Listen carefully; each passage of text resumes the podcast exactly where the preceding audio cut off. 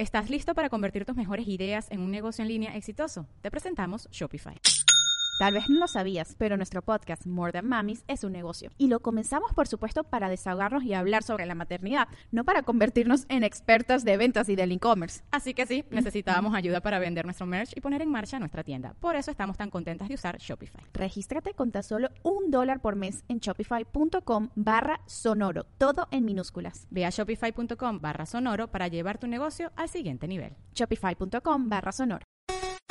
Bienvenidos a los Cuarentubers, el único programa pensado y hecho de cuarentones para cuarentones, en donde abordaremos temáticas de cuarentones, conducido por Poncho Borbolla y Miguel Burra. Arrancamos.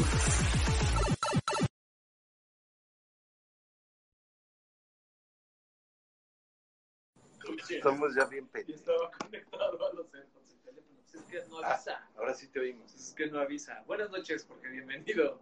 Buenas noches a los dos. Ah, me Jesús. Ahora sí, mi carnal, ¿cómo estás? Estás en Salud. Acapulco, ¿no? Salud. Salud. Exactamente. Primero, Sí, ¿no? Primero lo primero. Salud. Primero lo primero. ¿Qué te estás tomando? ¿Qué te estás tomando? Una micheladita. Híjole, es que allá en Acapulco vieras qué bien se la Oye, pasa yo vengo uno. regresando de Acapulco. Qué la Ahí estábamos los tres y mira. Bueno, pero es que no, no, no se puede uno ver. No se puede. Ahí estuvimos todos. Mi querido George, no sé si tú has tenido a bien este, ver algún capítulo de los Cuarentubers. Aquí, este, pues tratamos este, de la disfunción, de la mala vida, del dolor de tener 40 años en esta, en esta, este, en esta época tan terrible. Y de conectar consolas y de Put. qué es el Bluetooth, cómo funciona el fax este, y el vidrio eléctrico de los coches. Preguntas que nunca nos hemos podido contestar. Pero muchas gracias por aceptar la invitación. Este es un programa al que le tenemos mucho, mucho, mucho, mucha emoción. Le echamos muchas ganas, pero no sirve nunca. Tenemos una consolita tan bonita que pone efectos, pero... Una Roadcast, no ¿qué es? nosotros. Fíjate, por ejemplo, ahorita está Ana Sofía aquí pidiéndome algo, entonces voy a tener que... No hemos podido, fíjate que todavía no nos da la tecnología para bajarnos un, un programa para hacer broadcast. Entonces nos compramos esta, esta, esta consolita. Mira, ni le voy a mover, no te la voy a enseñar porque no se, no, no se me vaya a desconectar. Tiene dos canales y unos efectos así como de la muchedumbre, pero pues no lo soy. Pero bueno, no importa. Quiero, vamos, vamos a empezar a platicar de la música. Vamos a hablar de la música. ¿Sí nos oye o no? Jorge. Sí nos oyes, ¿no? Sí, sí los oigo, sí los oigo. Sí, claro. Tú que eres un experto en esto de la música, eh, ¿cuál fue eh, la- las primer- el primer grupo que te mamaba así de chavito y que te interesó para ser músico? Que te llevó ahí. Híjole, muchos. Primero, quiero saludarlos. Eh, digo, a Burrita ya obviamente lo conocía desde que Matute firmó en Bobo. Hicimos clic inmediatamente. Es un cabrón creativo a toda madre.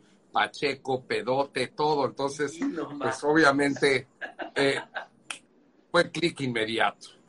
Y por el otro lado, por el otro lado, a Poncho no lo conocía, pero conocía su trabajo y todo lo que han hecho con Backdoor. O sea, soy fan de, de- de tu personaje de Dios, cabrón. O sea, ese sketch cuando llega y le presenta a Fito y los tonos que tienes, cabrón, para la comedia, como cuando le dices, se arrepintió. Es, güey, no mames. De verdad Qué soy chido, fan. muchas Entonces, gracias. Para mí es un placer estar platicando con ustedes dos porque, eh, pues, a Burrito ya, a Burrita ya lo conocía, a ti no, Poncho, pero conocía tu trabajo y me caías muy bien sin conocerte. Entonces, pues, gracias por invitarme Salud. a esta madre. Salud. Salud. Un verdadero placer. Un honor tenerte aquí. Muchas gracias por aceptar nuestra invitación y por empezar el programa. A 15 ver, minutos tarde. Más bien, vamos a ver. ¿Tú cómo vives eh, ser un cuarentón, en- en- no solamente en cuarentena, sino en general? Es cabrón. O sea, nosotros cada capítulo decimos es un sufrimiento que hay que valorar. O sea, también véanos cómo sufrimos. Mira, yo creo que los 40 son los nuevos 20, pero con varo. Claro, sí, a los 20 O sea, es- porque, porque es la época de, de la chaborruquez, o sea, donde todavía hay esta vitalidad y la chingada, pero ya hay los medios como para hacer las pendejadas, pero también ya la piensas. Entonces, es, eh, tiene, su- tiene, to- tiene todo su chiste ser cuarentón. Eh, la verdad es que eh, Ya pues, yo me la paso muy bien. ¿no? Sí, pues digo, hoy, hace unos días estábamos platicando mi esposa un- eh, y yo de, no mames, cómo sobrevivimos a los ochentas, los ochenteros, cabrón. O sea, hoy en día, pues nuestros hijos no se pueden ir a, o sea, los estamos viendo, que estén cerca. Yo me acuerdo que a mí me decía mi jefe, o sea, terminaba mi tarea y pues te veo a las nueve de la noche y no sabía ni dónde chingados andaba. O sea, me subía un pinche ruta 100 con mi hermano y mira esta escatorama y de regreso y, o sea, entonces, ¿cómo sobrevivimos a los ochentas? No lo sé, cabrón, no lo sé, pero, pero somos una generación que sí se cuece aparte, cabrón. Que se raspó las rodillas, ¿no? Porque ahora ya te, te raspas la rodilla, o sea, Nazuki se raspa la rodilla y es aquí a urgencias al.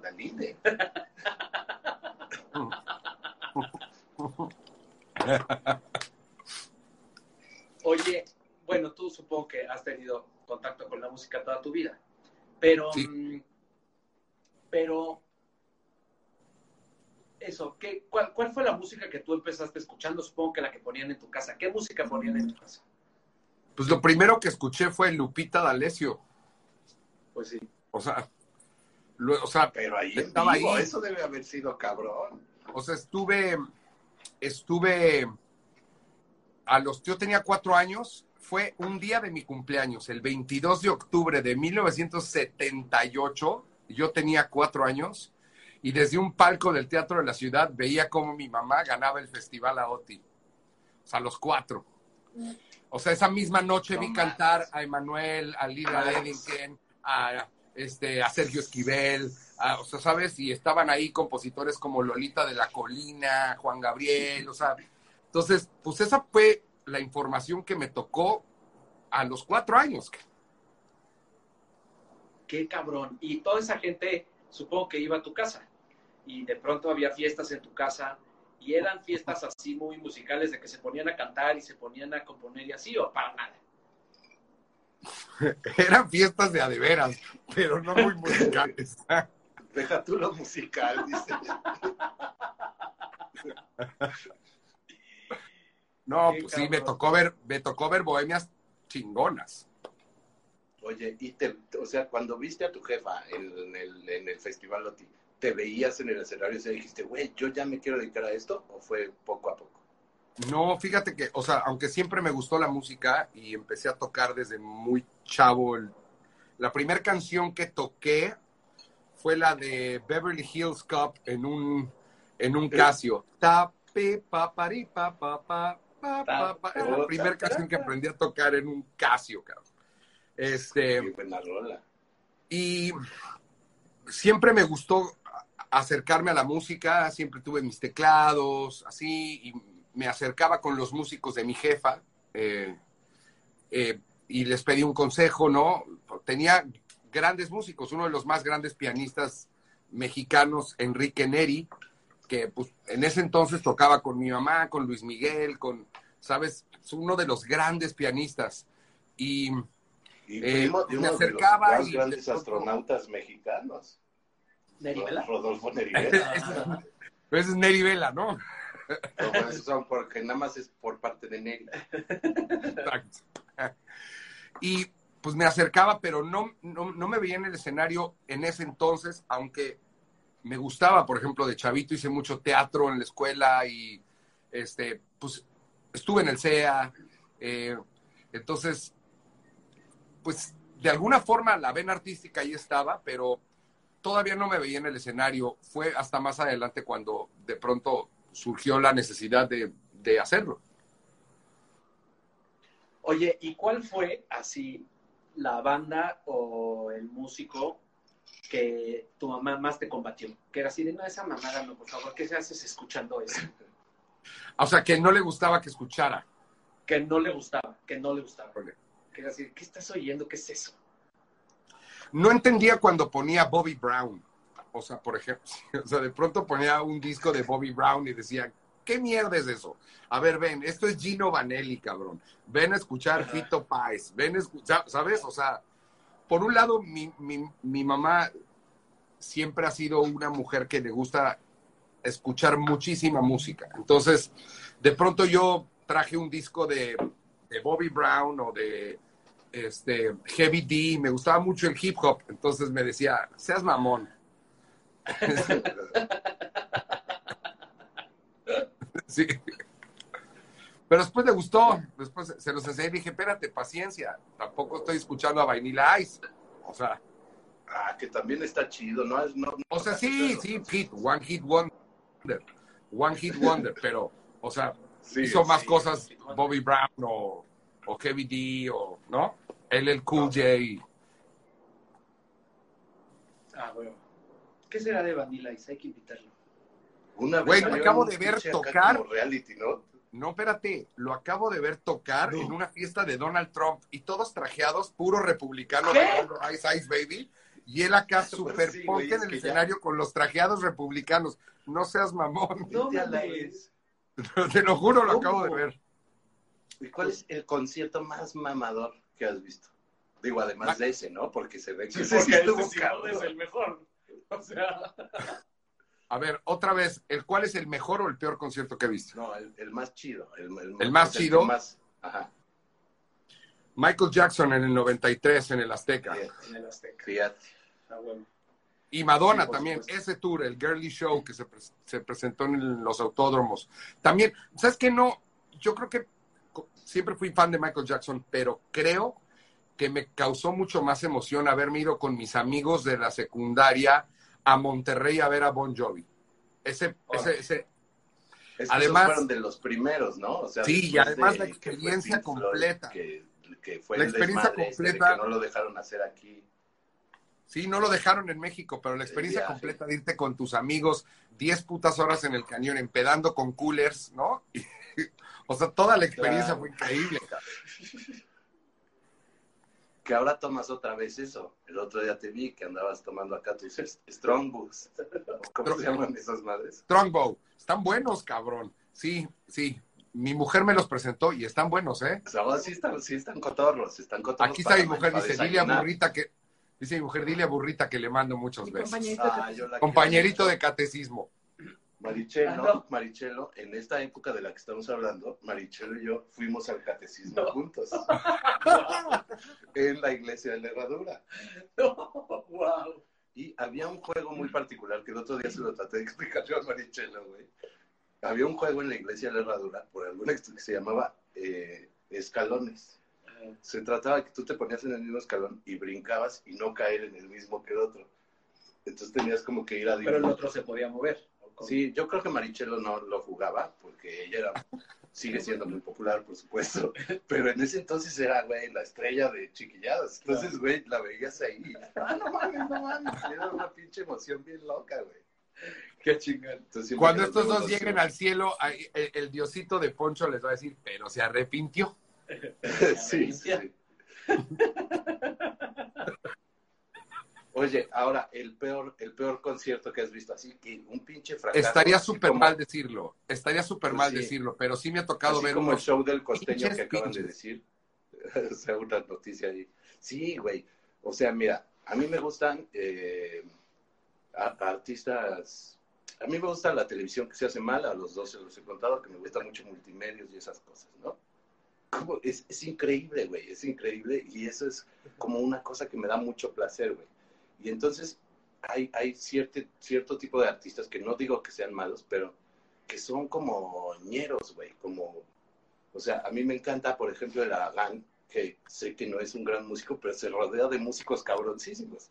Uno de los mejores checklistas de México toca con el Aragán, que es un amigo mío, y hace cosas increíbles en sus conciertos, como Ajá. un PowerPoint en la, en la, en la pantalla de atrás, güey. Es increíble. Así, con fotos con sus amigos que se murieron, y entonces to- toca la de No estoy muerto, simplemente estoy. Es increíble, güey. Lo amo, güey.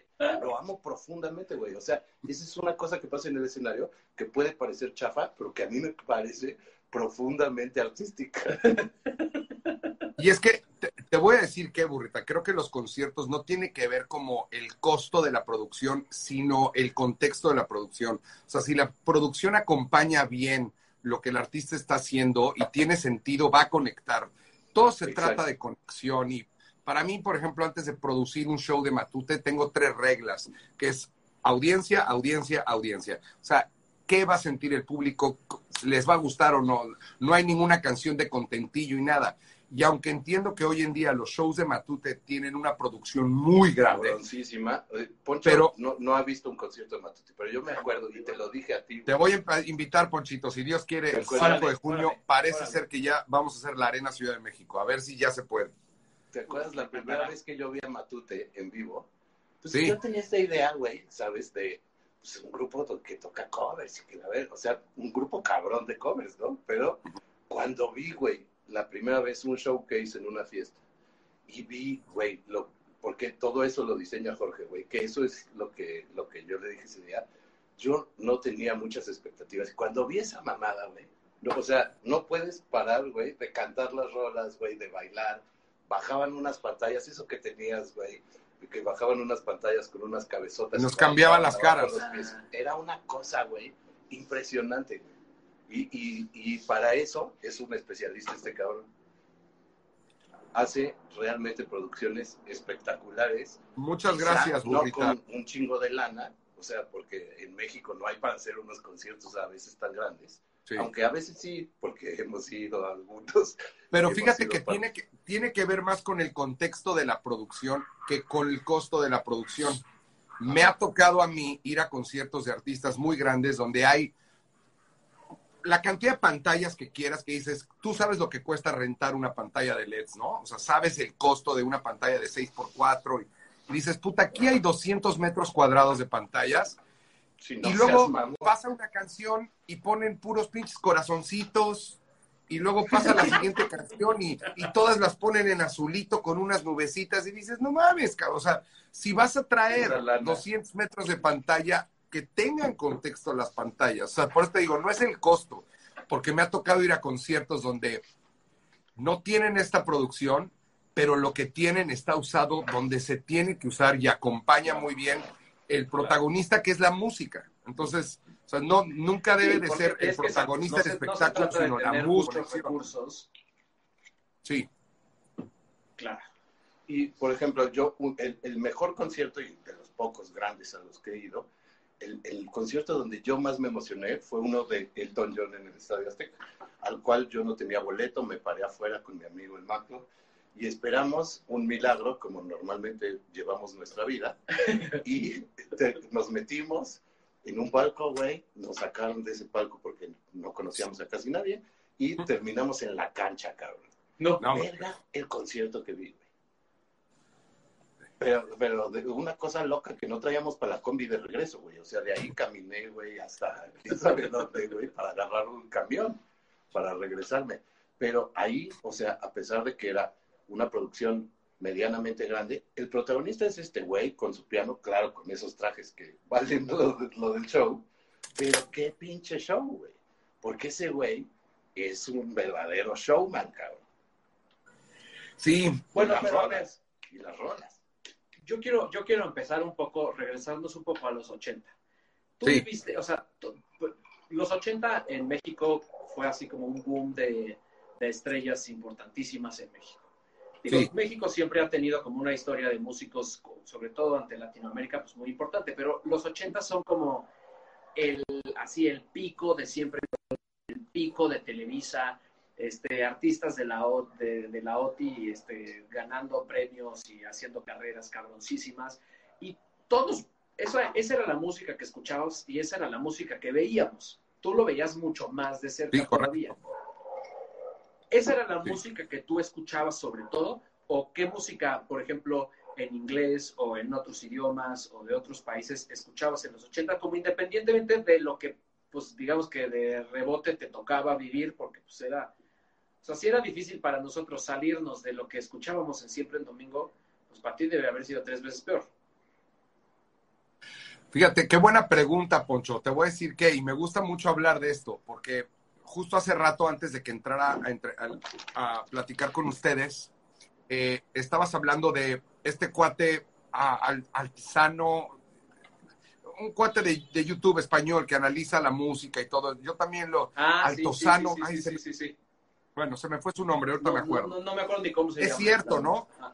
Cuando dice eh, Javier Altozano, creo que una cosa, bueno, no me acuerdo, pero eh, cuando dice que la guitarra eléctrica se murió, o sea, se murió la, se murió el solo.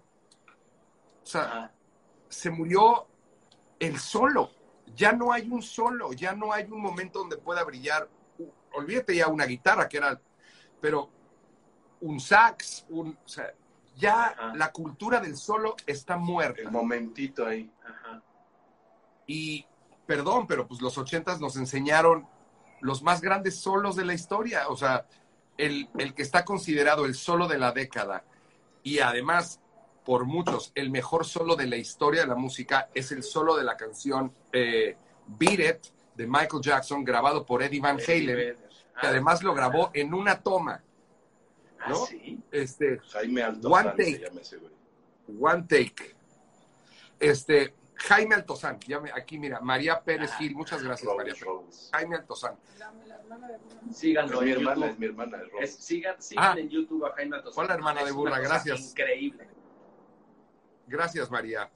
Este, bueno, sí, este, se perdió la cultura del solo. Ahora, hablando de la música que nosotros teníamos en los ochentas, pues en, los ochentas en México teníamos cuatro canales de televisión. Cuatro pinches canales. Sí. ¿no? Y había que pararte para cambiarle a la tele, pinches huevones. o sea, hasta ver tele hacías un esfuerzo físico, cabrón.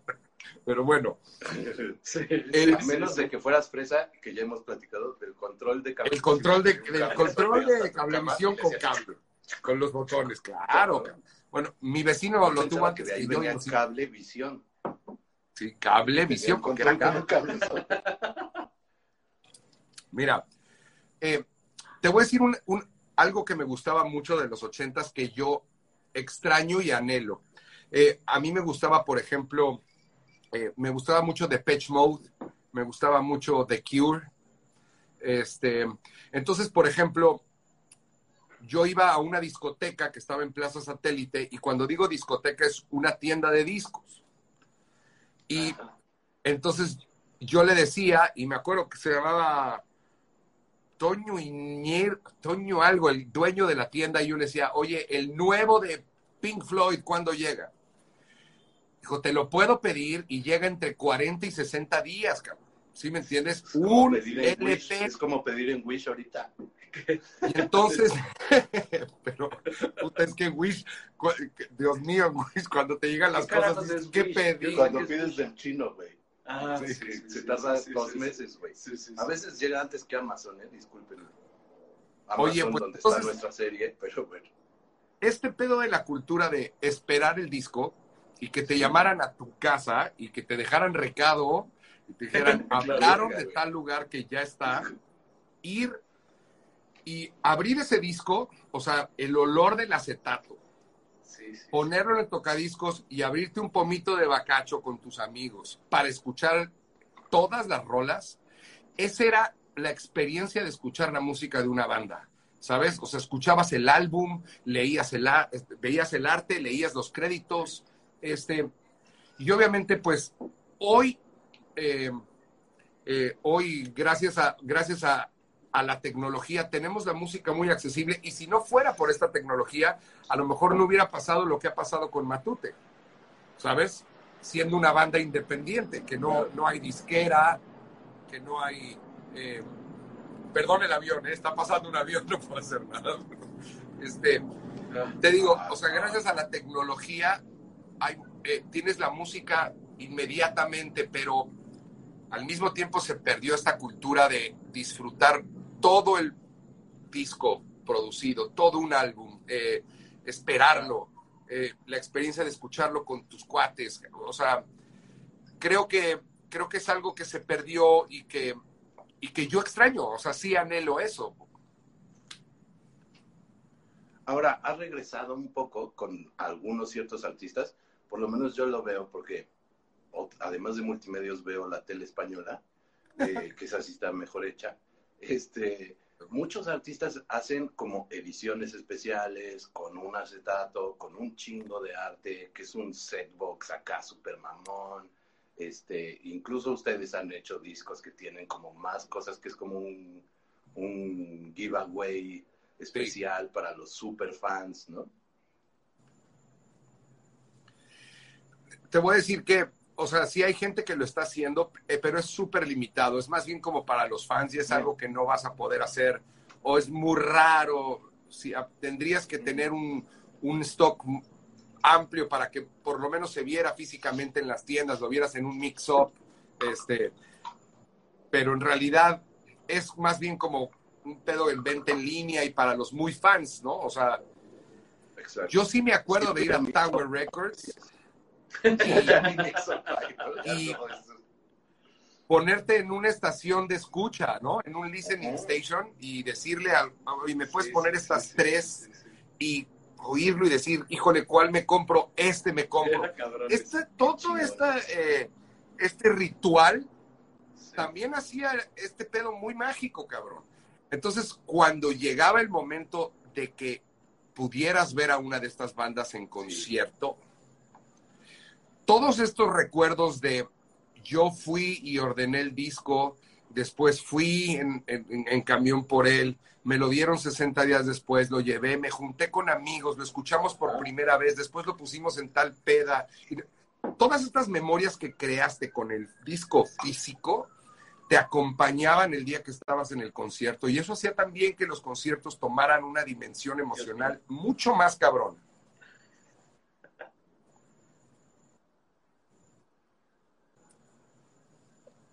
¿Sí me escucharon o no? valió madre.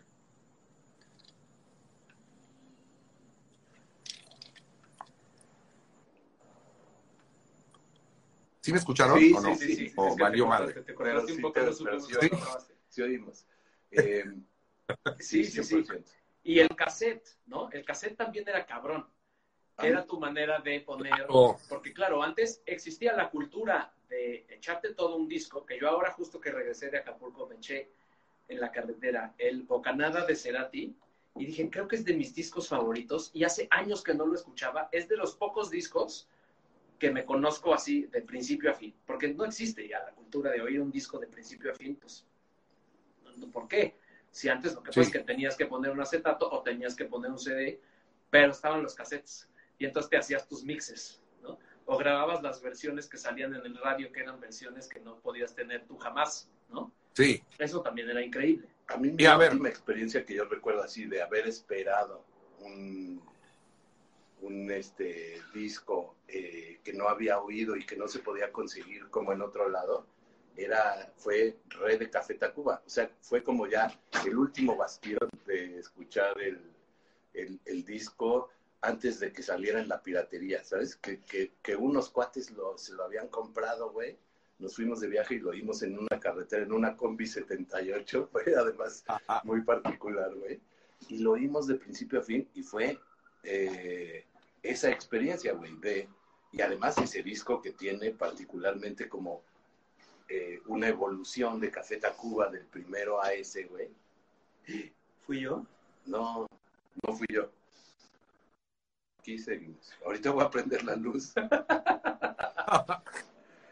sí, nos estamos poniendo ya más románticos. Vamos a entrar a esa parte. ya los vi, ya los vi. Te quería preguntar, era solo para, para ir como a, la evolución de la música en México, o sea, de, de cuando existía solamente siempre en domingo para conocer a los, a los artistas, a esta como revolución que aparece en Rompan Todo, como de, ya no solamente los vas a ver ahí, güey, sino se abre como una escena, no solamente en el rock, sino en general, de disqueras, este, de muchas disqueras que cada quien firma a diferentes artistas y que los empiezan a promocionar, este. O sea, tú tienes como presente, tienes clara o, te agarró un chavo, no, no sé, esta, esta, justo esta parte como de la transición de los 80 a los 90, en donde, pues la verdad es que los rockeros mexicanos en los 80, pues difícilmente los grababan o tal. Y luego cambiamos a unos 90, a unos años 90, en la que hay un boom de rock mexicano, eh, que, pues, ¿por qué? O sea, ¿por qué cambió eso? ¿Por qué de pronto ya podíamos ver a La Lupita, Santa Sabina, Café Tacuba, Caifanes, La Maldita, etcétera, ¿no? Que eran grupos Se que antes, tardó, pues igual ahí estaban, pero pues si no los, si no eras muy que- y los ibas a ver a satélite, pues, no tenías ni es que existían. creo que creo que la televisión mexicana, bueno, sobre todo Televisa, muchísimo en entender que había un movimiento real y que estaba conectando con una nueva generación, eh, que es el movimiento rock en tu idioma. Entonces, eh, eh, todo el movimiento rock en tu idioma que realmente empieza en los ochentas, aunque sabemos que existen figuras del rock que empezaron desde antes, ¿no? Como un Alex Lora con el trío, o Javier Batis, Sí. o sea, hay muchísima gente que empezó antes, Claro. pero vaya, el movimiento, todo el movimiento rock en tu idioma, eh, justo pone ahí RX Vinil, Culebra Records, bueno, todo este movimiento está claro, está buscando. Claro. Y la gente está buscando eh, música en algún lugar en vivo porque no la podían ver en televisión. O sea, en, la televisión, pues sí, tenías a Emanuel, a Mijares, a Flans, a Timbiriche. A, lo más cercano al rock era a Laureano Brizuela. ¿Sí me explico? Y entonces. Sí, sí, sí, eh, sí, sí, sí entonces la gente está buscando esto y llega un momento donde ya la televisión mexicana tiene que, tiene que abrir las puertas al rock, que fue más cercano a los noventas, porque, porque si no se les iba la audiencia, o sea, ya no, ya la gente quería escuchar esto y querían verlo, y entonces, este, pues sin duda le debemos eh, toda esa gran música que se hizo en México, se la debemos a ese movimiento, ¿eh?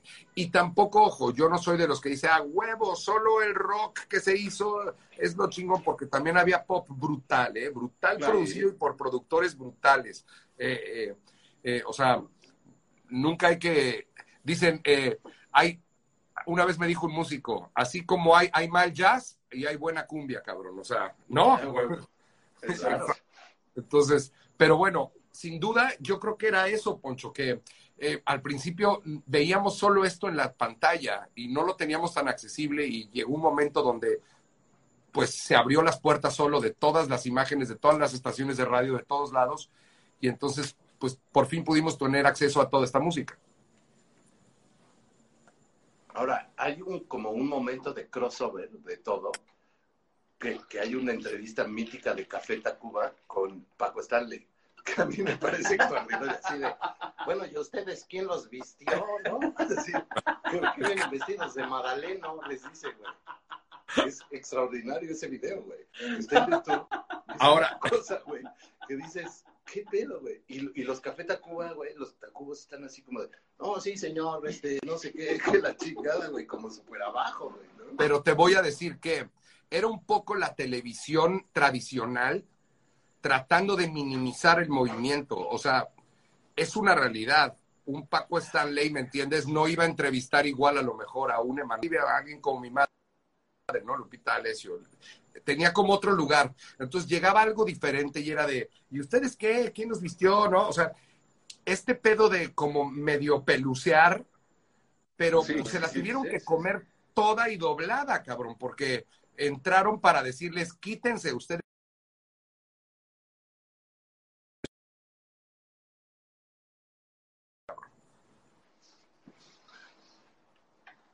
Claro. Y, y empezó O sea, como sin toda duda que- esta batería de... un- Perdón, síguele. No, no, no, gordo, dale, dale, dale. que empezó como toda esta batería de grupo tras grupo, tras grupo, tras grupo, que era interminable, güey. Yo me acuerdo, viviendo ahí en la unidad habitacional donde vivía, que rolaban y rolaban los cassettes, güey. O sea, el de la maldita moco, güey. Y decías, ¿qué pedo, güey? ¿Qué es esto, Sí, cabrón? sí, es sí. la locura, güey. El de Cafeta, cuando salió el de Cafeta Cuba, güey, yo me acuerdo, güey, que me volví loco, güey. Decía, ¿qué es esta mamada, güey? Sí. cuando me compré el piratita ahí afuera del, del- del cine Hollywood, ahí vendían mucho, mucho cassette pirata, dije, no seas mamón esto, güey. O sea, era la locura, cabrón. Y después, este, o sea, bueno, y al mismo tiempo, y, y Caifanes, güey, y Fobia, güey, que fue ahí un pinche parteaguas de rock pop, güey, súper loco, que a mí me mamaba, güey, como su onda medio andrógina, loca. Ahorita te cuento Eh, una anécdota con lo- Café Tacuba, burra. Güey, te, voy, te voy a contar yo esta. Mi primera chamba, güey. Mi primera chamba eh, en la vida y en el cine fue en un catering, güey, de, de un tío.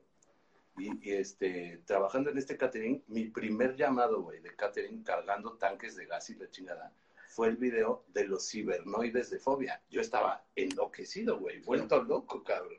Y era una onda súper andrógina, gay sosa, güey, ¿sabes? Iñaki, güey, y, y este, todos eran como súper acá, güey. Decías, estos pero sí son, güey, ¿qué, qué pedo, güey?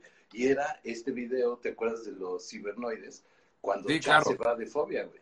Que le disparan al final uno con Godzilla y la chingada, que es loquísimo, güey. Ese fue mi Sí, sí, sí, primera sí. chamba en la vida, güey, a los 14 años, güey.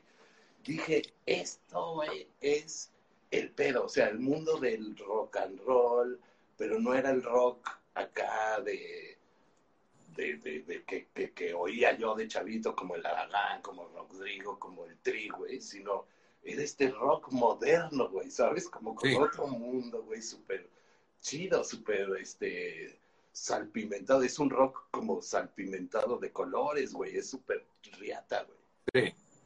que te enloquece, güey. Bueno, a Puta. mí me enloqueció. A mí me encantaba, a mí también. Me A ver, encantaba. cuéntanos la tuya de Café Tacuba, porque sí queremos. Fíjate, el primer disco de Café Tacuba a mí me volvió, pero loco. cabrón. O sea, el primer disco de Café Solo Tacuba me volvió loco. ¿Cuál era? ¿Cuál era? Pues el que traía, No, el primero se llamaba El que Café traía la ingrata cuatro y-. Ah, sí, no, sí, No, es el que Ingrata yo creo que fue en re. Ah, no, ese es el No, segundo. traía Chilanga Banda, güey. Sí, Chilanga exacto. Banda es vieji- eh, no, es, de, es más nuevo, de disco más Chilanga nuevo. Banda es del primero. Creo que Chilanga Banda es del, el Chilanga Banda es del segundo. Bueno, Estoy seguro, estoy seguro. vaya, Pásame de los primeros. Para no errarle, de los primeros discos de Café Tacuba. primeros, estaba- de esas épocas, de esas épocas de las que estamos hablando. yo estaba feliz escuchando este disco y de pronto me acuerdo que fue el Festival Acapulco 91, un- por ahí.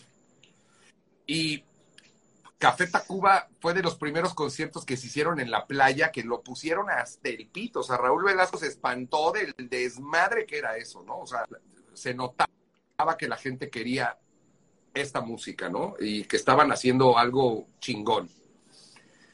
Bueno, años después, yo fan de Café Tacuba, eh, eh, me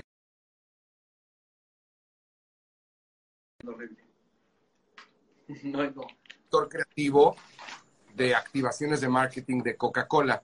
O sea, yo hice, llevaba la Rocola Coca-Cola del 2001 al 2007, la hice yo. Entonces yo llevaba por todo el país a todos los artistas que se contrataban en Coca. También hice los desfiles de Navidad y todo eso. Mu- Muchas cosas que a lo mejor la gente no sabe que producía, pero puta, Verga, todo eso es hacía. importantísimo. Por eso es un gran La. Rocola Coca-Cola era cabrona. Y entonces en la Rocola, en la Rocola, este, al principio era puro pop, puro pop, puro pop.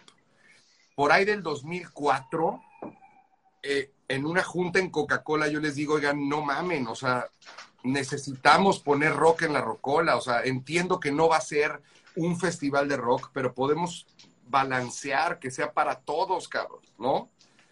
Y de, en ese entonces decían, es que va a ser muy controversial porque no sabes qué van a decir. Y pues no deja de ser marca Coca-Cola, ¿sí me explico? Entonces, pues, yo abogué. ¿no? Y abogué y abogué así de puta, Café Tacuba, Café Tacuba, Café Tacuba. Y entonces me dicen, va, cabrón. Y la primer rocola que tuve con ellos, primera y última, Pues sí. quiero aclarar. Yo me acuerdo de esos toquines. O sea, yo me acuerdo haber ido a toquines. primer rocola que tengo con Café Tacuba y el canje de boletos fue brutal. Estoy hablando en, el, est- en un estadio en Tuxtla Gutiérrez, Chiapas, pero hasta su reputísima madre. y en el mismo día tuvimos a Belinda y a Café Tacuba, cabrón. Que era lo que yo Sí, quería. sí, Belinda, Yo pero quería- Belinda era niña. O sea, sí, pero, ¿sabes? O sea, eh, con la diferencia de horarios te das cuenta Sí. hasta cómo llegaba Sí, la sí. cantidad de gente y los horarios. Y, eh, medio, eh, a final de cuentas es música. Entonces, yo lo que quería es que fuera diverso, cabrón. Bueno, todos los de Coca me dijeron, "Ah, si sale algo mal, cabrón, sobre tus huesos, culero. No, va a ser un madrazo la chingada. Pues bueno, empieza Café Tacuba y todo de poca madre. O sea, una hora y media de show y les faltaban dos canciones. Y yo volteaba a ver, había uno de los trailers, la gente no lo veía, pero había un tráiler que tenía vidrios polarizados que no sabías que había gente adentro y esos eran los VIPs en medio de la gente.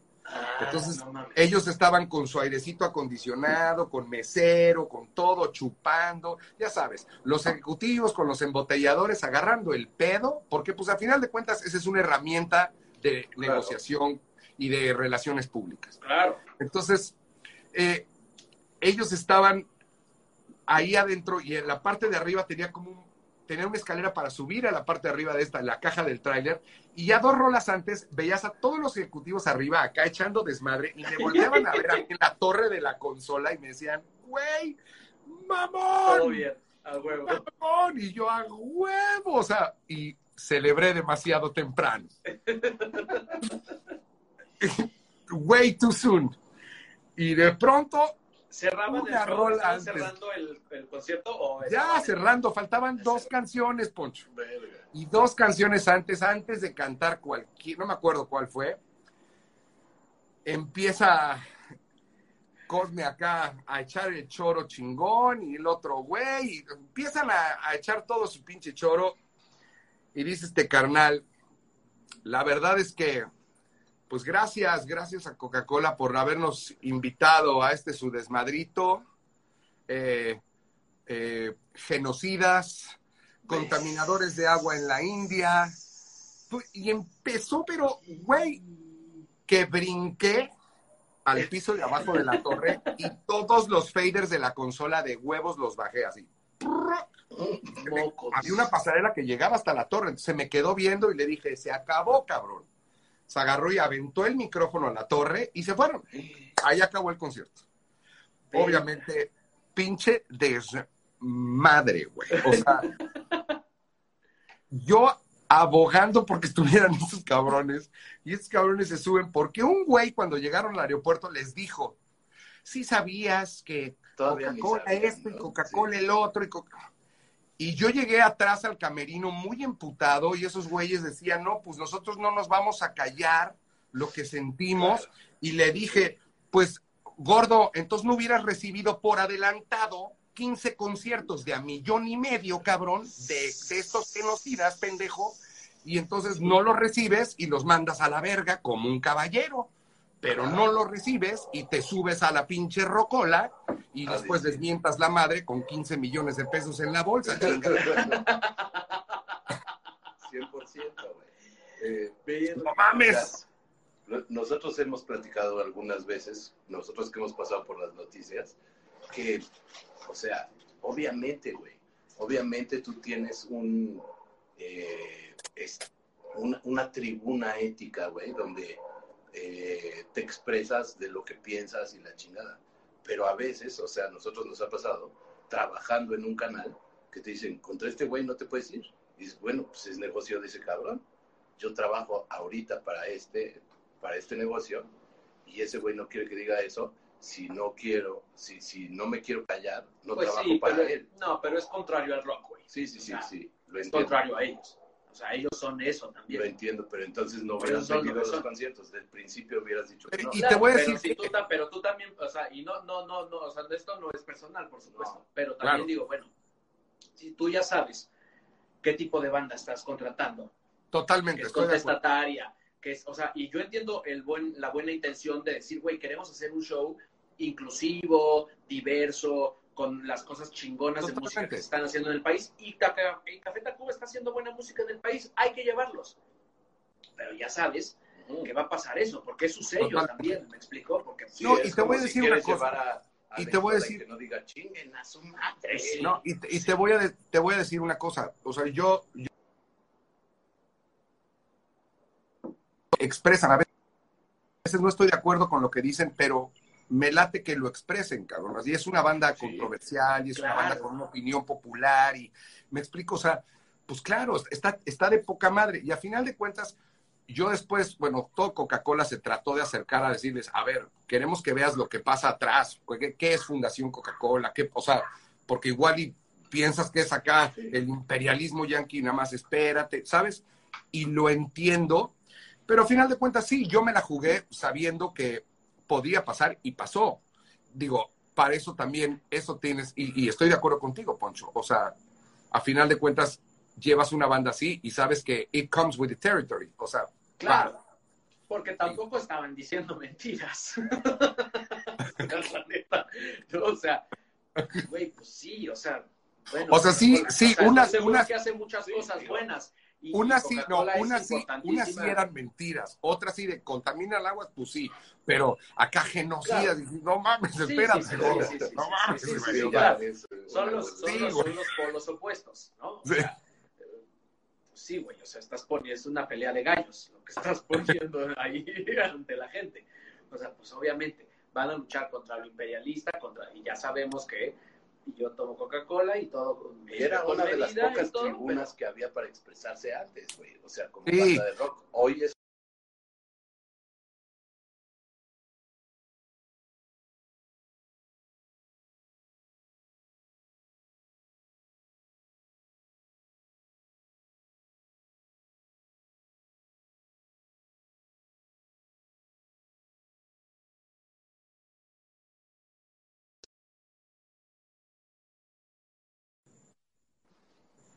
Perdón, ¿eh? estamos aquí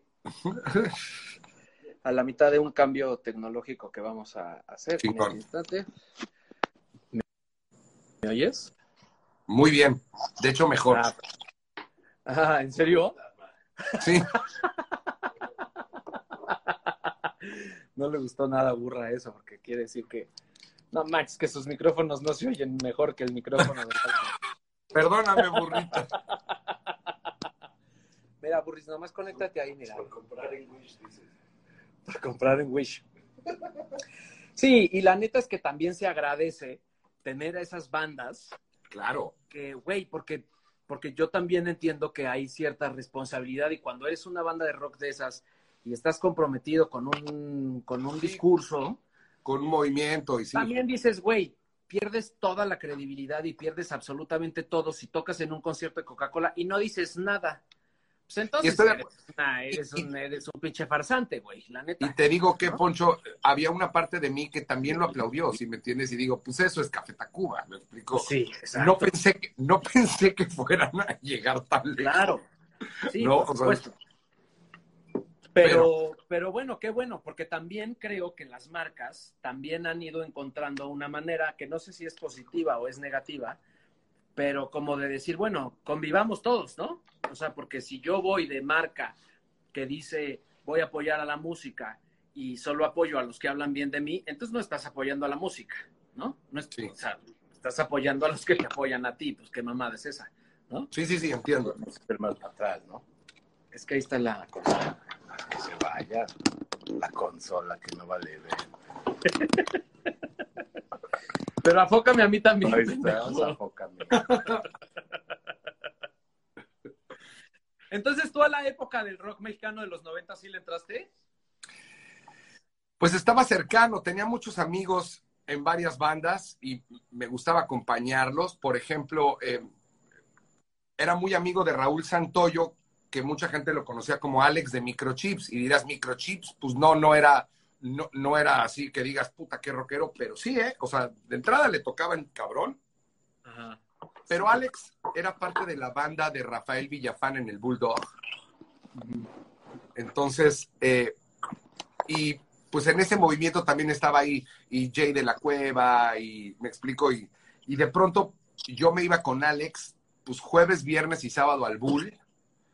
Él era parte de la banda de RAL y, y ahí me tocó ver puta, el nacimiento de Molotov, cabrón. O sea, estar en el primer toquín de ellos, que hoy, pues Paco Ayala es mi compadre, ¿me entiendes? Y hemos platicado un chingo de, de, de justo de ese día, cabrón, de pues el rock, pero ahí estaba, ahí estaban los hijos de Salinas, ¿sí me entiendes? Era, era su generis a más no poder todo en el, en el, en el bull. Pero bueno, tenía muchos amigos que se dedicaban a la música y pues estaba muy cercano. Eh, yo tenía mi estudio de grabación, yo hacía cosas para mucha gente y trabajé para mucha gente, pero siempre detrás. Y pues ya llegó un momento donde dije, fíjate cómo empezó Matute. O sea, Matute empezó por las ganas de desempolvarme, si me explico, decir, a ver, sobre todo después de Coca-Cola, que fue demasiado ejecutivo el pedo. O sea, los lineamientos de Coca son todo limpiecito, todo... Y después de siete años dices, ya, cabrón, ya, ¿no? Y entonces conocí a varios, entre varios amigos músicos dijimos, ¿por qué no ponemos una, ¿por qué no armamos una banda para tocar los temas que nos gustan? Y tengo un amigo que tiene un antro que se llama El Asha, que no abre los miércoles, abre jueves, viernes y sábado. Que lo abra los miércoles y que nos paguen con un pomito, cabrón. O sea, de todos nos pagan la renta, decías. De todos nos pagan la renta, que lo abran. Un pomo de bacacho y lo que entre de gente. Y así nació Matute, realmente tocando por gozar. Ahora, cuando arrancamos, tocábamos, era muy tirado al inglés. Tocábamos Phil Collins, Tina Turner, Lionel Richie. Había poco en español y nos dimos cuenta conforme fue creciendo la cantidad de gente que iba a vernos, primero pues nos dimos cuenta que había una conexión con la banda. O sea, cuando pasa, pasa. Y, eso es algo que a lo mejor a mucha gente le puede gustar o no le gusta y le caga matute y dice que es una mierda. Lo que sí es que si no hubiera pasado algo, ¿cómo te explicas que una banda que hace covers pues llene tres fechas en la Arena Ciudad de México en un año. Hay una conexión. Y si cualquiera que hiciera una banda de covers le pasara eso, todos estarían haciendo covers. O sea, claro. desde el principio. que que ver también es la producción, gordo. O sea, güey, las cosas que tú haces, el show que sucede, güey, en un concierto de Matute, hay que verlo para entender, güey. O sea, no se trata de ver covers, güey. Exacto. Sino de revivir un momento, güey, que es muy cabrón. o sea, hoy Ghostbusters, güey, en un concierto y echarle porras a Ghostbusters contra otra rola. Y es, muy, es muy difícil, es muy difícil de explicar qué hace Matute hasta que no ves a Matute. Es verdad. Porque a, final de cuentas, si tú lo tratas de ahorita explicar, no yo no podría, si me explico. Es un show, güey. Es un gran eh, show. Entonces yo lo único que le digo a la gente, pues es una experiencia. Y si te gusta esa década, no nada más la música. O sea, si te gusta esa década y todo lo que significaba, un concierto de Matute es una celebración de esa década. Y vamos a celebrar todo lo que vivimos en ese entonces, pero lo vamos a hacer con un con una producción. Eh, esto te va a dar una idea, esto te va a dar una idea de por qué este güey y yo somos amigos.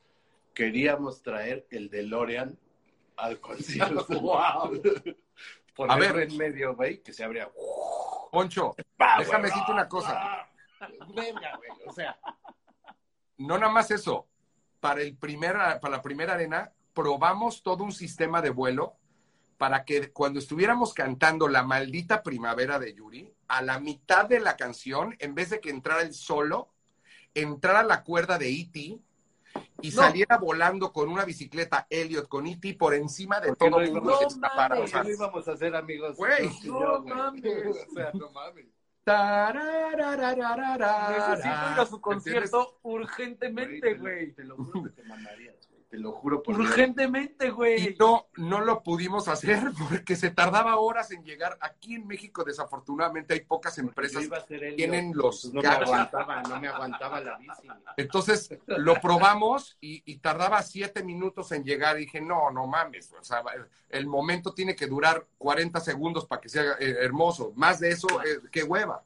Claro, es la locura, güey, te lo juro. Pero bueno, a final de cuentas creo que se juntaron las piezas correctas nos juntamos realmente por el amor a la música y porque nos gusta lo que hacemos, amamos lo que hacemos y amamos la música que tocamos, somos orgullosos ochenteros, este, y de pronto nos dimos cuenta que había una conexión con la gente, había una conexión donde podíamos comunicarnos y decirles, no le vienes a gritar a un artista, ¿Me entiendes? Venimos tú y yo a celebrar una generación. Eso es Matute, ¿no? Entonces, eh, pues ese, en eso, así fue como llegué a, a los escenarios. O sea, fue algo que de pronto, de estar produciendo cosas e irme los miércoles a tocar, nos vimos y dijimos, güey, tenemos que dejarlo todo y darle.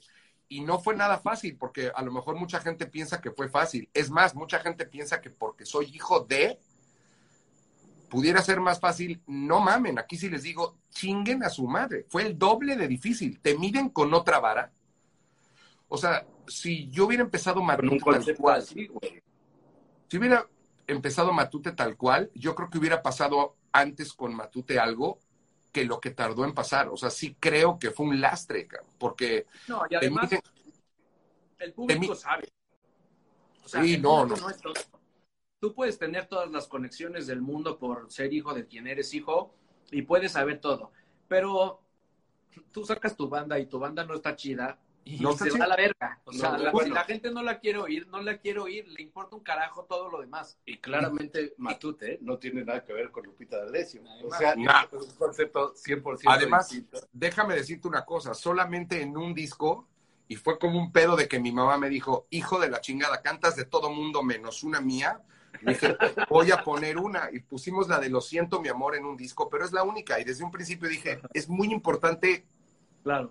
que despegar. esté muy, estar muy despegados, ¿no? Este, y, te- o sea, Pero pueden llegar a cantar el sirenito, o sea, que era, pasaban esas de las pantallas, güey, y era un momentazo del concierto que decías, verga, ¿qué está pasando, güey? O sea, después de haber tocado, güey, a Carlos, la super... ¿Y cómo es el asunto de los derechos, eh? O sea, no, Eso es, no es un es- pedo gigante el pedo de los derechos para ti en un concierto. no, ¿sabes qué? En Es vivo. que esto es muy importante. Bueno, en porque, vivo por no. En vivo sé que no, pero en una grabación. No, tampoco, a menos que haya una restricción sobre el tema. Eh, se tienen que pedir las autorizaciones. Pero, gracias, Laura Cortés, te mando un beso. Te mando un beso. Este, te voy a decir una cosa. Una, que esto es bien importante, porque todo mundo tiene la palabra cover, puta, como metida en el culo, eh, cabrón. O sea, como si estuviera. A ver, son canciones de autores interpretadas por distintos Claro. músicos o cantantes. O sea, Yuri no compuso La Maldita Primavera. Emanuel no compuso La Chica de Humo. ¿Sí me explico? Hay un autor. El primero en grabarla fue ellos y después vino un artista y decidió hacer esa canción de ese autor. ¿Me explico? O sea, es, es muy distinto al cantautor o a una banda que tiene sus temas. ¿Sí me explico? O sea, entonces, medio putear el cover, a mí sí digo, no, no mames. Y vaya, los más grandes éxitos de Tom Jones son covers. Y los más grandes éxitos de Luis Miguel Claro. son covers. O sea, Pero me supongo que es mucho más caro pagar derechos. Bueno, no sé, eh, digo, te pregunto. Es mucho más caro pagar derechos de la maldita primavera a la SACM, ¿no? O sea, al, compositor o la compositora, que de una rola desconocida. Pues tú- Es que también no- varía, ¿no? no, te- no sé cómo lo tabula la SACM, pero hace cuenta, cuando tú haces un concierto en México, vamos a hablar de un concierto en la Arena Ciudad de México. Ajá. Eh, del 100% de los boletos depende el acuerdo que tú tengas con el venue. Por ejemplo, en el Auditorio Nacional a ellos les vale madre cuántos boletos vendas. El Auditorio Nacional puede, eh, o sea, tener 300 personas o las 10 mil y te cuesta 3 millones de pesos. O sea, Punto. por eso el, el auditorio es un pinche riff, madre. Ah. El Auditorio Nacional sí es un pin- pinche riff. Eh, ok, entonces hablando cómo funciona con los autores si estuvieras en la Arena Ciudad de México. La Arena, por ejemplo, con nosotros nos dice, oye, yo en vez de cobrarte una renta, me quiero quedar con tal porcentaje de los boletos. Ok, entonces, lo primero que pasa es, del 100% de los boletos vendidos, primero es la boletera. En este caso, Superboletos cobra su comisión. De ahí viene la Arena Ciudad de México y cobra el porcentaje que le tocó. Y de ahí viene 8% de espectáculos públicos, que es un putazo de varo, el 8% de la taquilla, y luego la sociedad de autores y compositores te quita el 4, el, el 4 o 5% bruto, ¿eh? Bruto de taquilla. Y entonces ya puedes medio negociar con ellos y decirles, oye, no seas cabrón, vamos a hacer tantos shows, cóbrame un medio puntito menos, ¿me entiendes? Porque de ahí, de eso que queda, de todo eso que le va restando, después Matute le tiene que dar su porcentaje a Bobo. De lo que queda, Matute tiene que pagar la producción, todo lo que se gastó. De lo que queda, Matute tiene que pagar a su staff. Y lo Claro. que queda se reparte entre seis. O sea, Claro. a- hacer un, un- un concierto de estos tiene su pinche chiste, ¿no? Sí, Pero ¿no? entonces lo que hace Sacum es Sacum llega y cobra, y eso hacen un listado de las canciones que se tocaron en ese concierto. Se tocaron todas estas. Van autores y compositores, y de eso que cobraron lo reparten entre todos los autores. Entonces, créeme, créeme, te lo digo, que el autor de una vivo, canción ¿no? está feliz de que la estén cantando. Claro, sí, por supuesto.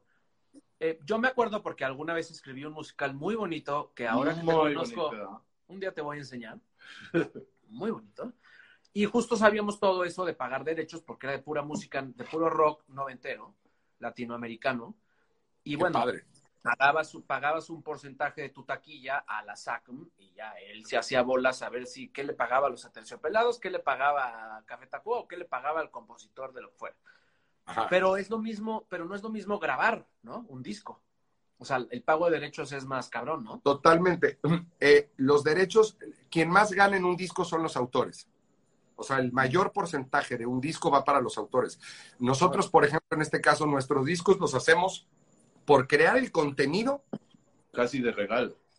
Sí, exactamente. Realmente de los discos ganamos casi nada. Y hoy en día, pues te dan así un centavo por cada 100 millones de reproducciones. Entonces, eh, es, o sea, el- los discos los hacemos para crear el contenido que vas a ver en nuestra próxima gira. ¿Sí me explico? O sea, realmente nuestro pedo está en los shows Eso, en eso era lo que te iba a decir. O sea, eso que hablábamos hace rato, de recibías el disco, lo abrías, esperabas a que te tocara, güey, de cagada, un concierto en México del artista que a ti te gusta, y ahí revivías oír el disco. Ahora la cosa se ha volteado 100%, Sí. ¿no? Cabrón. Es decir, el disco de Matute lo compra gente que ha ido al concierto de Matute y que Totalmente. quiere revivir la experiencia del concierto, cabrón. Exacto. O sea, el DVD de la arena salió pues después de haber hecho el show de la arena. Entonces ya, eh, o sea, nuestro contenido es lo que se creó para el en vivo, ¿me explico? Por ejemplo, te voy a explicar una cosa de autores cabrón. Cuando hicimos nuestro primer concierto en la arena, que de hecho es un, está en DVD y está ahí, y, y a toda la banda que nos está escuchando que nunca ha visto a Matute, pues igual y un día dense la oportunidad. Está en nuestro canal de YouTube Matute Bebo, Matute en concierto desde la Arena Ciudad de México. Y tú vas a ver que hay varios invitados. De pronto, cuando hicimos el medley de rock en tu idioma, al final salió Kenny los Eléctricos. O cuando hicimos las cumbias, sacamos a Lin May a bailar con nosotros. O, ¿entiendes? O, sea, o de ¿Y pronto sabes hicimos, qué? No le tuvieron que poner la pantalla para la cabezota. de pronto, de pronto hicimos este Lobo Hombre en París y salió la Unión en vivo y voló la batería en medio de la arena y, y ellos y la Unión cantando con nosotros Lobo Hombre en París, que muy bonito. Y una de las cosas que más me gustó de ese concierto fue un dueto que hicimos con Edith Márquez. Hicimos un popurrí de Juan Gabriel divertidísimo en combinación con la rola de la carabina de Ambrosio. O sea, de verdad era desmadre. O sea, toda la, todo el, todo el principio del popurrí era tan, tan, tan, tan, tan, tan, tan, y arriba de eso voy por la calle. O sea, de la- o sea, güey, es Wow. una fiestota y la, una mamada. y la última rola era querida y salió Edith Márquez de un elevador y cantó querida y salió todo el mariachi príncipes y toda la arena prendió los encendedores y pusimos la foto de Juan Gabriel y se la cantamos. No. Yo paré la canción a la mitad y les dije que nos escucha hasta el cielo el más grande cantautor de, de nuestros tiempos, ¿no? Y entonces que se oiga fuerte y solita la arena cantó. O sea, fue hermoso, hermoso y no sabes el dolor de pelotas que fue que justo en ese momento hubiera todo el pedo legal por su por sus derechos que todavía no es que no quisieran que la grabáramos, pero como no estaban claro quién se los quedaba, nadie podía cantar Juan Gabriel. O sea, no fue nada más a Matute, fue a todos. Nadie No puede cantar. Juan Gabriel. Y entonces no pudimos grabar Juan Gabriel. Ya cuando volvimos a hacer ahora la guerra de los ochentas, el DVD, Es la que te encantaría. y la vamos a poner, te va, te va a mamar esa, Poncho. Creo que es el mejor show que hemos producido. La locura. Te pones tú de un lado y yo No, otro. ya me urge, me urge, me Bueno. urge, me urge. ya, ya que ahora hicimos la guerra de los ochentas, hicimos el Noa Noa, y también es un pinche desmadre en el show. Y el hijo de Juan Gabriel dijo, sí, que, que, que los, que los grabe, que los grabe, que lo grabe Matute. Entonces, pues ya fue por, por, por buen, o sea, por buen pedo, pero, o sea, a final de cuentas es muy difícil que te digan no a una rola. Es que sí es un santo pedo. Justo, no me acuerdo si era con este mismo español o con quién estaba viendo el tema de lo que está haciendo Taylor Swift, ¿no? Que no sé quién tiene todos los derechos de sus grabaciones, ¿no? De, no de las letras, no de, lo- no de las Las, los tiene el manager de Justin Bieber. Exacto. Que se le está Este, haciendo Scooter, súper cansada. Scooter Brown. ahí Taylor Swift dijo, ok, perfecto, las voy a volver a grabar todas, íntegras, para yo ser dueña de esas grabaciones. Porque se pone, se pone duro el asunto de las pagaderas de las, de las productoras. O sea, pues es que... Sí. Oye, O sea, déjame contestar una pregunta, Poncho. Es que dice aquí, Sí, sí, sí, ¿cuál crees que fue el momento que los hizo ser lo que son versus grupo de bodas? Les voy a decir una cosa, querida familia ochentera. Gracias a Dios a las bodas. No me las peluceen, cabrones. A la fecha seguimos tocando en bodas y cobramos un pinche barote, culero. Así que Que cuando me ponen grupo de bodas, no mamen, yo voy y toco en una boda y me regreso a comprarme una lancha, cabrón, para rascarme los huevos y cagarme de risa de sus comentarios. de los que de los que no tocan en bodas. güey. Pero a ver, espérame, en bodas me, me ha tocado hacer Matute Yuri en boda, o Matute y Emanuel y Mijares. Vamos, ¿de qué hablan? De que, a ojo, de que antes eran bodas menos, menos, menos pudientes, pues sí, esa es otra cosa. Pero, güey, te voy a decir una cosa, hemos hecho hasta circuncisiones, cabrón. No mames. ¿De qué hablas, güey? A ver, yo voy donde me pagan, cabrón, y voy a hacer lo No, mío. ahora, ahora sí. Porque si vas a ser artista, pues no, y, y te vas a poner tus pinches moños, pues no te rentes, culero. Eh, uh, uh, me encanta esa frase. Pero, este, no voy a decir. Pero, eh, ahora sí puedes decir, después de haber dicho esto de, lo- de las circuncisiones, nos la pelan. Pero durísimo, literal, así, con arito y todo. Oye, no, o sea, obviamente, y, eh, lo que pasa es que dicen, y a lo mejor entiendo, la pregunta es como, ¿en qué momento pasaron de eso a eso? Pero, o sea, yo quiero... Pero yo creo, yo creo que es conceptual, es eso, eso que decías hace rato, güey. O sea, no, no eres solo un grupo de covers, eres un show experiencial, es decir, como, bonita palabra. ¿verdad? es que yo soy un, tú, tú lo sabes, George, Eh, soy un rey del marketing. Gordo. Yo Muy creo cabrón. que, o Y me cagó, la, la primera me junta, cagó. la primera junta que tuvimos. donde Pinche burra, me cagó que te fueras de Bobo, porque cuando entramos a Bobo y Jack y Ari nos presentaron a íbamos todos, ahí. y burrita, te digo, Poncho, hicimos clic así de George y Sí, si esto y yo, güey, sí, cabrón. O sea, nos entendimos muy bien con la pinche locura, güey. Muy cabrón, güey. Se lo dije a Poncho cuando, cuando me preguntó, pero Jorge, ¿qué pedo? Y este güey? cabrón se Yo va. Lo veo, lo veo muy acá, güey, ¿no? Yo dije, güey, no mames, no sabes cómo me llevo yo con ese cabrón, güey. Tenemos una conexión exacta de creatividad, de como la forma de pensar, güey.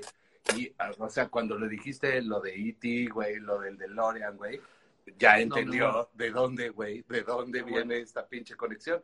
Me acuerdo una junta, hubo una junta muy particular porque había entrado una directora de producción ahí, a una, y, y, este, y entonces George y yo habíamos platicado Oye, de un está mal si de... ya se me antojó un pinche bacacho, güey. No sé cómo no te lo ha servido, güey. No, Yo sea, los veo chupando bien chingón. Me voy a servir uno ahorita, pero a ver, quiero que diga esto, güey. Sí, a ver, tuvimos esta primera junta. Había entrado una señora nueva ahí, según directora de producción, este, y como que tenía mal pedo conmigo, entonces le dijo a un diseñador, editor, no sé qué, tú también haz la creatividad para que se la presentes también a Matute, güey. Y llegamos a esa junta, güey. Yo presento, güey, digo, pues para mí, güey, este pedo del Halloween es aquí, aquí, aquí. Y Jorge, güey, a huevo, güey, que la chingada, no sé qué. De repente empieza a presentar el otro y, güey, gordo, y le dice, ¿qué, güey? Justo eso es lo que no queremos, estás pendejo, pero así directo. Y el otro güey se hizo así chiquito, cabrón, y se salió, güey, a chingar a su madre, güey. Gordo, es que mi, mi, mi, mi, padre decía en paz descanse, más vale una colorada que diez mil descoloridas. Si está de la chingada, dile que está de la chingada, no se lo pintes. Rápido. Yo creo que a lo mejor, no, está de la mierda, vamos a lo... Fue, fue, fue cabroncísimo. Bueno, ya casi nos vamos a tener que ir, pero yo quiero que me digas quiénes son tus artistas favoritos del momento. Músicos. De hoy en día. Eh, soy súper ecléctico, así que te voy a decir varios. Creo que hay un cuate que no, no porque sea muy famoso, ¿eh? tiene que ver con que compone que te zurras, o sea, de verdad compone que te zurras, y además cantando tiene esta onda como de Rudy Pérez, ¿te acuerdas de este cantante de los 80, Rudy Pérez, que tenía un pinche belt así en la voz cabrón? Cristian Nodal me parece un artistazo. Ok. O sea, me parece brutal lo que hace. Eh, Eso es un chamaco que tiene veintitantos años y compone que te zurras y canta que te zurras, ¿no? Te- Y muy, y- Ahí- y y muy yo- listo para sus y a, movimientos. a ¿Ese mí es me gustan, que, ¿Este es el que era novio de la Belinda? Ahora es. Ah, me gustan algunas, algunas canciones de banda. No es la música que escucho todo el tiempo, solo algunas. Te digo, soy ecléctico, pero me gusta muchísimo lo que hace Cristian Nodal. Este, alguien que creo que ha llevado muy bien su carrera hoy en día. Estamos hablando de mexicanos, ¿no? Lo Mexicanos. que quieras. O- lo que- lo que tú Ah, de todo, ah, de todo. Sí, sí, de Puta, todo. no, me gusta Imagine Dragons, me encanta Imagine Dragons. Me gusta una banda que se llama Dirty Loops. Uf, cómo suenan esos hijos de. O sea, no. Creo que es muy difícil que haya una banda que suene. Me recuerdan a Tower of Power y a Earth, Wind and Fire. y- o sea, Dirty Loops, si no lo han escuchado, no. escúchense Dirty Loops, porque además es una banda que arrancó haciendo covers y ahora están haciendo eh, cosas bien chidas, eh, inéditas, y son brutales. Dirty Loops me encanta. Eh, alguien que ha llevado muy bien su carrera aquí en México, me gusta mucho eh, Carlos Rivera, me gusta mucho lo que hace, es todo muy bien presentado. Este, trabajó con él ahí en el Rey León. Ay, en el Rey León, mi compadre, Carlitos. eh, la verdad es que se me hace que alguien que ha llevado una carrera además muy limpia y muy bien, o sea, muy bien.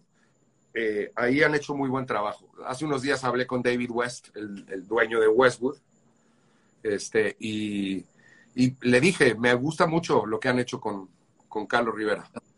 Este, Llévame, le dijiste, llévame, por favor. no, fue al revés. Yo también quiero a esos güeyes. Yo Fue al revés. quiero a los Boroboy. Yo quiero a los Fue al, re- Boroboy. fue al revés, pero fue al revés, pero no, no por ahora. Estamos muy contentos donde estamos. La verdad, sí. No, a mí siempre me trataron bien. No tengo nada malo que decir de ellos. Pero pues, traen sus. Ah, yo sí, Traen yo sus sí. pe- Ay, ¿tú qué? Ay, yo sí.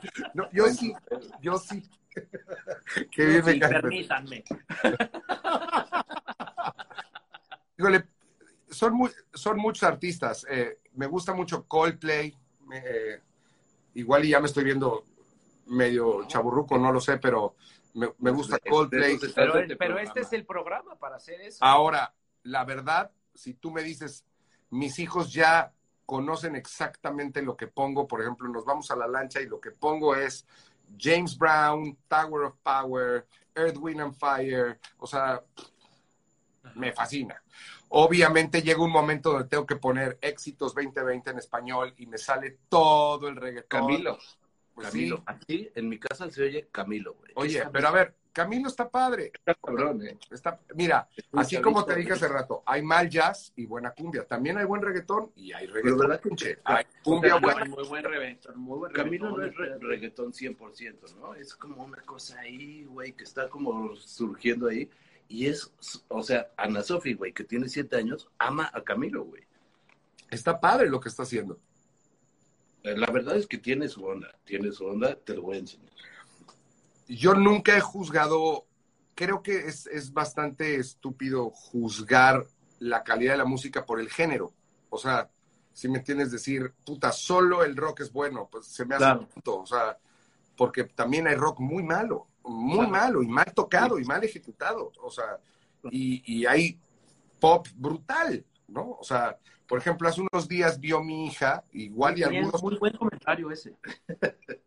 hay, al- Muy buen Hay comentario ese. hay algunos cuarentubers que igual y me van a matar, pero bueno, hace unos días eh, mi hija me pidió que le comprara el boleto para el concierto en línea de Justin Bieber. Y entonces le compré el boleto y me dijo, ven a verlo. Y le dije, pues lo voy a ver. Nunca había visto a Justin Bieber en vivo. Debe ser cabrón. Espérame, me surré con la banda. ¿Qué pedo con la banda que trae el chamaco? O sea, no mames, el baterista era una bestialidad, pero Claro, una bestialidad. Y cuando le sabes de música y te das cuenta que los arreglos que hizo esa banda, todos los obligados y cómo cambiaban de, de un, de un tema a otro, o sea, híjole, lo aplaudí, dije, me acabo de cagar. O sea, me acabo de cagar. No tenía ninguna expectativa y no mames, qué concierto acabo, acabo de escuchar una banda, no me sabía ni una pinche canción, pero bueno, algunas sí, sabía cuáles eran, pero qué chingona banda trae ese cabrón. O sea, te digo, creo que puedes encontrar cosas buenas en todo. ¿Te Sí. gusta J Balvin? Algunas cosas. Ay, Dios mío. no es cierto.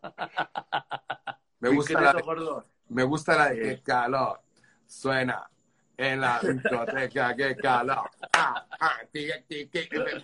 Pues ya agarrando el pedo, güey, a ver, a las 2 de la mañana cualquier cabrón baila cumbia, no mamen. Claro, por supuesto. Yo a mí me tocó las- estar en un... Me tocó tocar 12 de en unos premios TV, me tocó en una fiesta de los premios TV y novelas, fueron aquí en Acapulco y después fue el desmadre en un hotel donde fueron todo el mundo y estaba Miki, Paco Ayala de Molotov bailando flans hasta adelante del escenario, gordo. Claro. Nosotros tocamos y ellos estaban ahí, me enamoré de ta huevo, güey. O sea, Sí, en la pena todo el mundo echa desmadre. cabrón. Pero es que esos güeyes también, o sea, también. Ah, Mol- Mo- Molotov, a mí Molotov me gusta muchísimo. No, Esa claro, es una claro. bandas Por eso, pero esos De mis bandas favoritas. Madre, lo que les pongo, así, a- a- aunque les pongas este, eh, aunque les pongas el, el triángulo de los que venden las obleas, cabrón. Esos güeyes con lo que sea.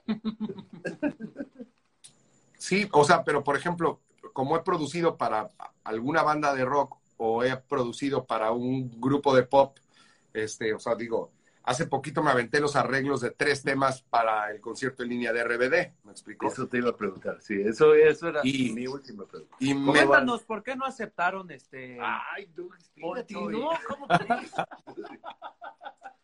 pero, Mira, por ejemplo, además a mí me cae increíble. independiente, No, pues. No, ya, sí. Ah, no, ya no. No, sí. las independientemente de, pues obviamente Anaí es mi cuñada y nos llevamos muy bien, y Matute abrió toda una gira de mi cuñada en Sudamérica y en Europa, ¿no? Y éramos su banda, o sea, en algún momento, eh, o sea, audicionaron bandas para la gira de ella como Yo solista. ese detallazo. ¿Cuál? Que Matute era la banda de Anaí. Mm, No había. Madres. O sea, a- hicieron una audición y nos dijeron, oigan, queremos, eh, y era un momento donde la banda, estoy hablando hace 10 años, la banda estaba Sí, empezando, sí. solo tocábamos en el Asha, cabrón. Entonces, de pronto, la idea de irte a tocar a Río de Janeiro y irte a tocar a Madrid, güey, irte, o sea, pues era, era un sueño. Y nos dijeron, oigan, no tenemos más que esto por concierto. Y No, les dije, lo que va, no hay pedo, pero más bien la condicionante es déjame abrir todos los conciertos como Matute. 20 minutos de Matute, nos cambiamos y luego salimos y hacemos el show de mi cuñada. Y pues de pronto hoy en día ver un concierto de Matute en el Auditorio Nacional y volteamos a ver a las gradas y hay gente que trae una bandera de Brasil o una de Puerto Rico o una, pues es gente que conoció a Matute en esas giras. Entonces, todo suma, cabrón.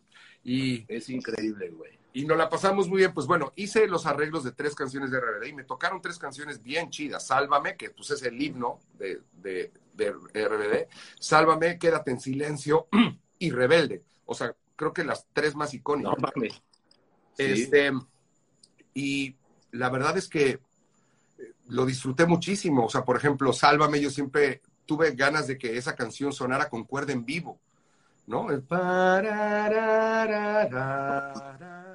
"Puta, tenemos que hacerlo con cuerda en vivo, lo tenemos que hacerlo con cuerda en vivo. Y pues me dijeron, hagámoslo, ¿no? Pues va a ser uno que esté chingón y, y, y creo que creo que quedó bonito. La verdad, me- te digo, disfruto disfruto todos los ritmos, todos los, todas las, las, las, Es que eso, eh, o sea, las no importa, de la música. No importa. Son- yo- yo- son yo música, burra. Es música ¿Sabes dónde y la música, si te conecta, te conecta, es música y ya no, no, es como hoy en día, por ejemplo, que dicen, y parecería, parecería tonto o incomparable, pero no lo es. O sea, cuando hoy tipifican el amor, este es amor gay, este es amor heterosexual, este es amor bisexual, es amor. Ya no lo tipifiques, güey. Igual es con la música, es música. Déjalo. dan- eh, Hay esta vertiente y hay esta y hay esta, todo es música. y todo válido. Qué Sí. hermoso. Qué hermoso, Qué hermoso, qué hermoso, mensaje qué hermoso. gordo, Salud. querido. Primero, salud. Salud. Te Ya quiero mucho, gastó gordo, querido. No. Te quiero mucho, gordo, querido. De verdad, eh, eh, nos escribimos de vez en cuando. Eh, extraño tener esas juntas contigo, güey. De verdad, me divierte mucho siempre platicar contigo, güey. Muchas gracias por Vaya que aceptar un día me, invitan a, a- a participar en Backdoor, aunque sea de Árbol 2. Me vale más. huevo, 100%, 100%. Te quiero Eh, mucho, burrita. Y Poncho, no, no te conozco, pero te admiro también muchísimo. Eh, Igualmente. eh, tu trabajo es increíble, cabrón. Tienes unos tonos como actor. Todo en esta en la, en la música, en los escenarios, todo es el tono. Todo. Y en la comedia más. Un placer y un honor, de veras. Qué No, que. Muchas gracias. De verdad, nos divertimos mucho. Qué gran programa. Y quiero decirte una cosa, es la vez que más gente hemos tenido en vivo eh, al, Qué al chingón. mismo tiempo. Gracias. Después lo dejamos ahí guardado y, y se juntan un montón. Este, si puedes, chingate los otros capítulos. Ya están en, en Spotify a partir de pasado mañana. Van a estar todos los capítulos en Spotify. Los pones en tu coche, no vas a poder pararte de reír de las estupideces que los cuarentubers. Y este capítulo también estará en Spotify. Muchas gracias a todo el mundo, güey, que, que hoy eh, vinieron a ver este en vivo. Eh, nos divertimos mucho, güey. Te quiero mucho, gordito. Igual, mi Y gordo. Espero verte muy pronto, que se acabe este pedo y podamos este, ya estoy hasta la Acapulco. madre. echarnos unos acá, perlas Unos per- unas perlas negras de alitro, ¿no? Y un, beso favor. a mi compañerita. Y- eso- y-. Per- perlas negras de, de, de alitro para abrir pista. No, Abrir pista. es que mi compañerita, su garrafón, ¿eh? Ah, Su no, garrafón. pues de las nuestras. Vamos, hay que Vámonos. traerla algún día, hay que invitarla. Sí, Marichelo, güey. No, no, no. si mi mujer chupa como vikingo, ¿eh? No, no, Marichelo, güey, es ídola de millones, güey. No se O diga sea, a mí me dice, No a mí mi mujer me dice Don Teofi, porque ya a mis 46, por ahí de las 4 empiezo.